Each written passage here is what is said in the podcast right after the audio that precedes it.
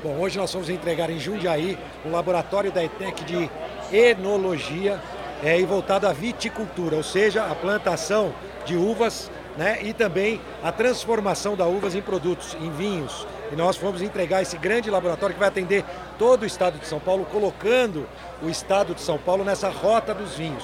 É, os estados do Sul e também Minas Gerais já tinham um laboratório como esse, que vai ajudar o pequeno produtor a transformar também o seu produto em um produto de maior valor agregado. Um laboratório que tem de mais moderno, inclusive com uma engarrafadora dentro do próprio laboratório e dentro da ETEC, na formação dos jovens, ou seja, capacitação, formação e geração de emprego e renda através desse investimento do Estado de São Paulo. São 20 milhões de reais que nós investimos lá é, na ETEC, levando então para os jovens essa formação nessa área. Isso vai fazer toda a diferença para o empreendedor, já que o nosso governo acredita que é o empreendedor, a geração de emprego e renda, é que faz a grande diferença na vida das pessoas que podem, com seu salário, com dignidade, sustentar a sua família. E hoje, aqui em Bom Jesus dos Perdões, uma entrega oficial, na verdade, do Poupa Tempo aqui de Bom Jesus dos Perdões, que já está funcionando desde novembro do ano passado. Aqui foi uma parceria com a prefeitura é, da cidade que entregou o prédio, nós equipamos o prédio agora as equipes aqui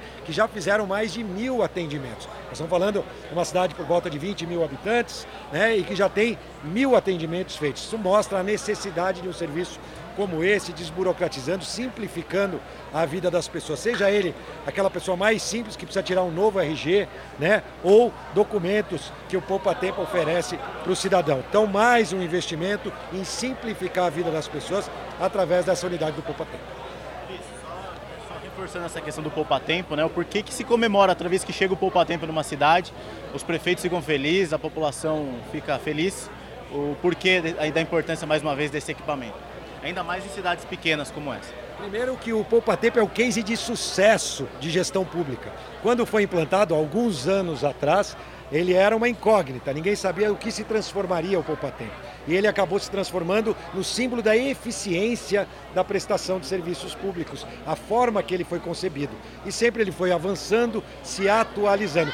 Por isso, a população, quando tem a notícia da vida do Poupa Tempo, é, fica muito feliz, porque ele está associado à boa prestação de serviços públicos. O Estado de São Paulo vai continuar investindo na ampliação de serviços do Poupa Tempo, seja ele em unidades físicas como essa, ou através da internet, ampliando a prestação de serviços nos meios digitais.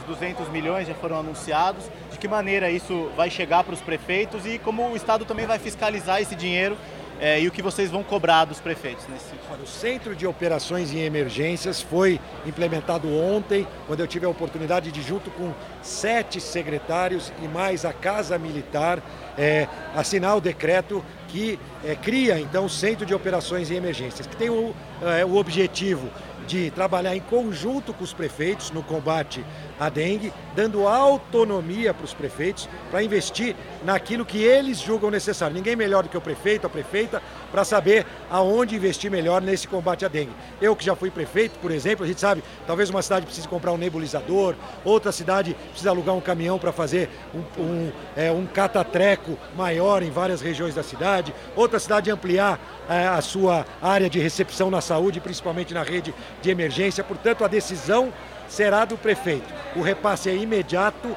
onde a gente imagina por volta de 10 reais por habitante, né, fazendo uma conta é, rápida é, com, com aquilo que será repassado para o município. Paralelo a isso, o nosso Centro de Operações em Emergência faz um monitoramento que dá os alertas de quais cidades que nós temos uma maior infestação é, e um maior número de casos positivos. E aí sim, equipes de apoio técnico e operacional para os prefeitos. A Defesa Civil do Estado, em conjunto com a Defesa Civil dos municípios, também atuando. Essa é mais uma novidade. É, ontem nós tivemos em Cajamar, é, em várias cidades onde a Defesa Civil, hoje já estamos na região do ABC, trabalhando com a nossa Defesa Civil Estadual.